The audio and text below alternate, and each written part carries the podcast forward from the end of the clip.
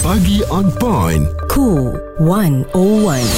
bersama Haiza dan Muaz. Hati-hati semua yang sedang memandu apabila anda melalui jalan-jalan yang banyak sangat lubang ni membuatkan anda terfikir, hai dah lama dah jalan ni berlubang, bila nak tampalnya? Lepas tu bila anda tengok dah tampal, oh bagus. Dua bulan selepas itu berlubang balik. Come back kan Kembali semula Tapi belum tahu jalan yang molek tu Hari ni kita lalu uh, Tiba-tiba Pergi ke depan sikit corner Dah ada dah Bulatan Sebab baru-baru ni pun Saya nampak kan Ada beberapa jalan dikongsikan Mendap berlubang dalam Kalaulah yang lalu kereta tu tak biasa Aku rasa dia termasuk dah muas kat dalam lubang tu Memang. Ha, dan membahayakan nyawa juga dan serupa tampal tai hidung. Ha. Ha, ini yang dikongsikan laluan berturap tak kualiti, rakyat luah jalan mudah berlubang selepas hujan. Mm-mm. Apa material ataupun bahan yang digunakan untuk tar tu tak bagus ke atau yang buat ni culas ke? Siapa yang kita nak salahkan ya? Sebenarnya kita takut ada ketirisan yang berlaku. Uh, mungkin tak tu uh, sepatutnya kalau diletak pada kualiti dan juga kuantiti yang baik dan juga penuh, tak mungkinlah tar tu akan uh, hilang selepas dua bulan uh, ditampal ya. Jadi ini mungkin merupakan salah satu punca kemalangan dan juga boleh jadi tragedi berdarah di atas jalan raya lah. Dianggap uh, oleh masyarakat amat-amat berbahaya dan menjadi perbualan hangat dan isu ini memang tak dapat dinafikan dan turut mendapat perhatian sebenarnya Haiza hmm. pihak atasan Menteri Kerja Raya Datuk Seri Alexander Nantalinggi yang menggesa agar syarikat berkaitan tidak mengambil mudah terhadap kerja baik pulih jalan raya yang dijalankan. Salah satu juga mungkin kenderaan berat seperti lori kan hmm. yang tak dibenarkan tapi lalu juga kat situ mungkin kan. Uh, untuk anda sendiri kan um, bila lalu dekat jalan yang ada masalah ni yang berlubang dan sebagainya uh, apa yang anda buat? Adakah anda terus berhenti tepi anda bengang ke apa kan ataupun anda terus decide akan buat uh, call kepada pihak berwajib kadang-kadang ada orang dia sampai macam tu sebab dia sakit hati Mm-mm. lalu banyak kali benda yang sama dia jumpa Dan kita tak mahulah sampai berulang kali kemalangan berlaku di lokasi yang sama ataupun anda sendiri sampai sanggup keluar duit seperti yang kita selalu tengok berada Lando Zawawi selaku aktivis keselamatan jalan raya dia hmm. banyak kongsikan video dia keluar duit sendiri bersama dengan rakan-rakan dia untuk tampal jalan raya yang sepatutnya diuruskan oleh kementerian berkaitan lah. Jadi kita nak dapatkan dia kejap lagi untuk melihat apa sebenarnya masalah ni jalan hmm. berlubang kat Malaysia ni sampai tampal tu pun main-main je. Perbualan menyeluruh bersama Haiza dan Muaz. Pagi on point Cool 101. Semasa dan social. Laluan jalan berturap tak berkualiti. Balik-balik lubang.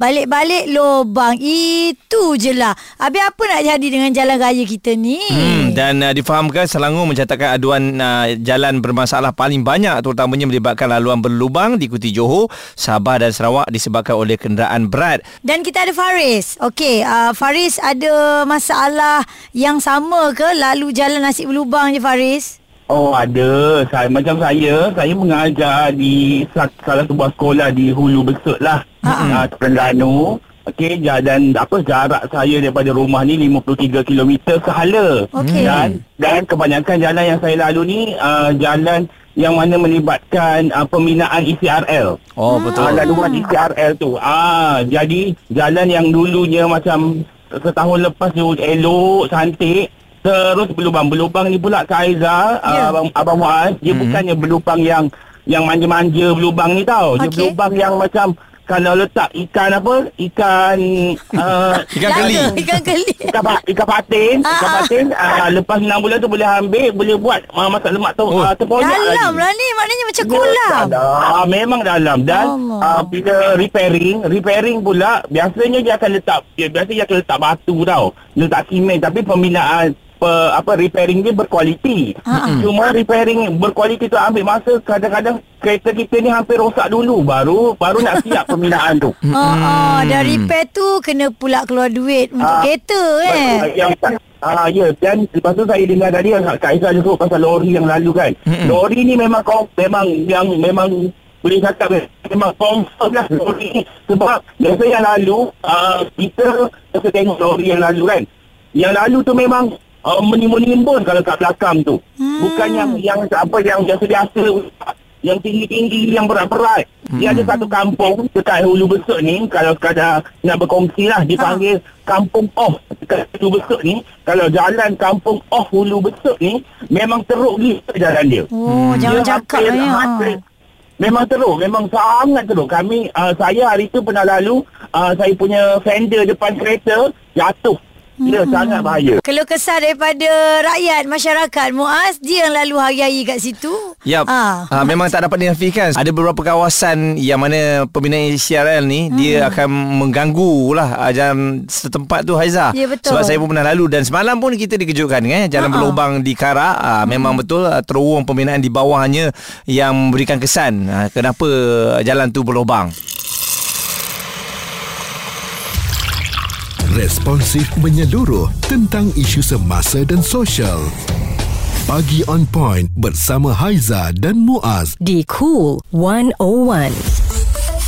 Kita dengan seluruh rakyat Malaysia kalau boleh nak jalan raya yang terbaik lah kan. Ya, kita Ah, bayar cukai kan? Ya, sebab jalan-jalan yang berlubang ni bahaya untuk kita dan juga kenderaan yang kadang-kadang lubang tu dalam sampai rim kita rosak sampai tayar pun boleh pecah dan boleh menyebabkan kemalangan. Betul ya Takkan hari-hari kita nak lalu Benda yang sama je kita nak menghadap Jadi aktivis keselamatan jalan raya Dan pengasas Ikatan Silaturahim Brotherhood Lando Zawawi Dia sendiri Turun padang Pergi tengok dah Berzaman dah benda ni Jadi kalau dilihat Benda ni masih lagi berlaku Macam mana ni Tuan Lando Kita nak kata Korang ni dekat PRN, PRU memang cari aku kan.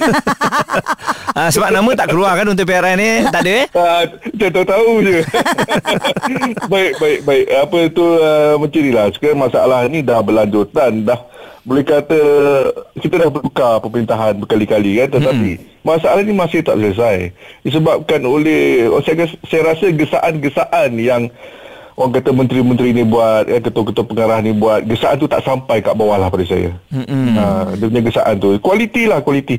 Banyak, banyak. Saya boleh bagi banyak list. ya se- Sebagai contohnya, tak ikut SOP, tak ada kualiti, banyak subkon, kan? Ya, subkon-subkon yang tak ada ilmu, warga asing buat kerja, faraid Melayu. Faraid Melayu tu? Faraid. Macam mana tu Faraid. Faraid Melayu? Faraid. Ha-ha. Faraid. dia, Faraid uh, tahu, katakan, Ah, jabatan bagi job dekat konsesi, Ha-ha. konsesi bagi job dekat Mengkon, Oh. Mengkon bagi job dekat Subkon nombor 1 sampailah Subkon nombor 5. Faraid lah tu. Semua ada hak masing-masing. Aduh Dia bagi-bagi pula ya Ha-ha. Ah, siti-siti lah. Jadi saya rasa benda ni yang memang mendatangkan masalah sebab ada kat rumah saya pun jalan berlubang ni nampak sangat dia dah buat kerja dia tampal macam tu lepas tu dia biar je. Jadi benda ni memang kita tak boleh selesaikan Lando. Uh, paraid kepada kontraktor-kontraktor ni boleh tak jangan diberikan kepada banyak sangat pihak. Ah betul sebenarnya kalau zaman dulu lah zaman-zaman uh, orang kata Big Brother Sami Value dulu kan. Hmm. Sami Value kan dulu harus Sami Value masa dia jaga kan. Kan JKR sendiri yang buat. Ya. Kan bagus macam tu. Betul tak? Ya Betul senang ha. Ah senang dia yang buat dia yang pantau semua senang dia buat ini pihak lain ni buat pihak lain ni buat pihak lain ni buat lala sikit nak nak salahkan siapa pun dah tak tahu dah. Hmm. Ya Betul. Ah semua saling menuding jari. Ah itu kita tak nak lah tu. Ya dan um, ada yang kata juga kat sini sepatutnya kerajaan sendiri kena pantau betul lah macam Landu kata betul tadi tugas-tugas Itu kita syarikat utility yang buat turap ni bukan sekadar beri arahan dan lepas tangan tiap kali Ha-ha. lepas hujan mesti rosak balik jadi keselamatan pemandu memang tak terjamin ya tapi kan Betul. kualiti tu ada juga yang kata boleh guna getah asli turap jalan sampai dapat jimat 500 Ah. juta Ah itulah ini ini minta maaf lah. Saya kalau saya cakap saya cakap straight to the point. Mm-mm. Sebab benda ni kadang-kadang dia main uh, biasalah nak dekat pilihan raya kan nak menangkan inilah nak menangkan pihak tu lah ya. Gesaan-gesaan daripada pihak-pihak tertentu lah kan. Sebab bagi saya senang benda ni. Teknologi untuk turapan ni the base dia nombor core dia adalah bitumen. Hmm. Itu core dia bitumen. Kalau you nak tambah fiber ke, nak tambah getah ke, nak tambah kuas ke, nak pakai rubber clamp ke, nak pakai rubber clamp rubber ke yang macam idea bawa ni clamp rubber. Hmm. Which is getah daripada daripada getah scrap tu. ya Kan? Mm-mm. Itu sebenarnya kalau kita fikirkan dari segi teknologi kan, better pakai rubber clamp yang sintetik uh, daripada pakai getah scrap ni yang yang orang kata raw ni. Mm-mm. Ini, ini soalan dia nombor satu yang saya nak tanya pada semana-mana pihak yang mengunjurkan idea pandai ni lah. Saya tanya nombor satu. Pihak mana yang nak proses ni? Hmm. Saya nak tanya nombor satu, nombor satu soalan paling penting. Siapa nak proses? Kuari mana nak proses ni? Ya. Kuari mana? Siapa yang pantau kuari yang nak proses ni? Itu soalan nombor dua. Sebab sekarang ni, kuari-kuari kita ni tak dipantau pun. Mm-mm. Kuari kita ni tak dipantau. Sebab kalau zaman dulu, kuari kita ni bawa JKR. Ya. Sekarang ni kuari ni semua swasta, dari swasta kan. Mm-mm.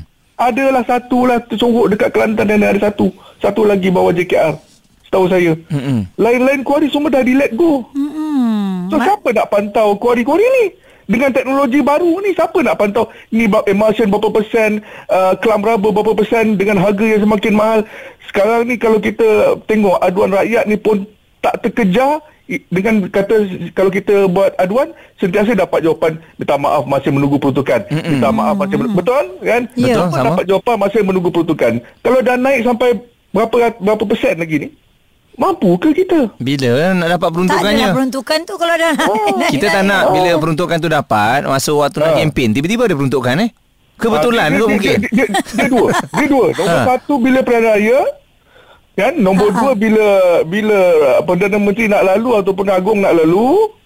Atau nombor tiga kena marking. Marking marking brotherhood lah. Ha. Dia kalau marking brotherhood ni hati jalan lah. Jaga-jaga lah Maksudnya eh. boleh lah Boleh Kalau benda tu nak dibuat Mm-mm. Boleh. Ha. Bila Tapi dah tak jadi, perlu- ah, jadi tak macam ini takut ada tu. ketirisan kan? Hmm. Ah, ketirisan tu. Lepas tu dah turun peruntukan dah turun.